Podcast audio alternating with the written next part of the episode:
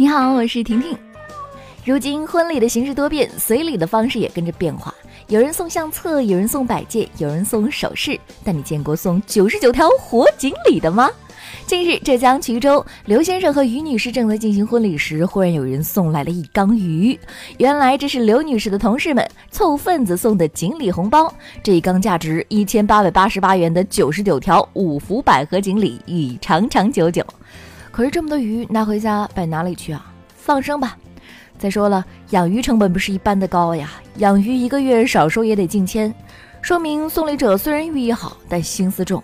要送份子是吧？养鱼去吧。敬业的刘德华也倒下了，让人不由得感叹岁月不饶人。昨天在香港红磡体育场开演唱会的天王刘德华，在出场演唱了三首歌之后，突然宣布演唱会取消。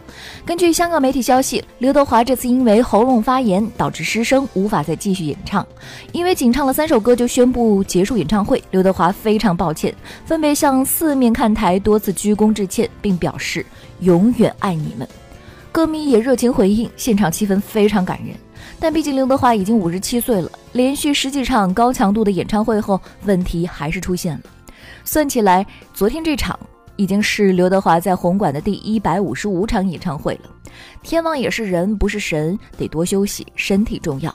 希望大家二零一九年都健健康康。我是婷婷，今天的喵新闻就到这里，互动留言区等着你哦。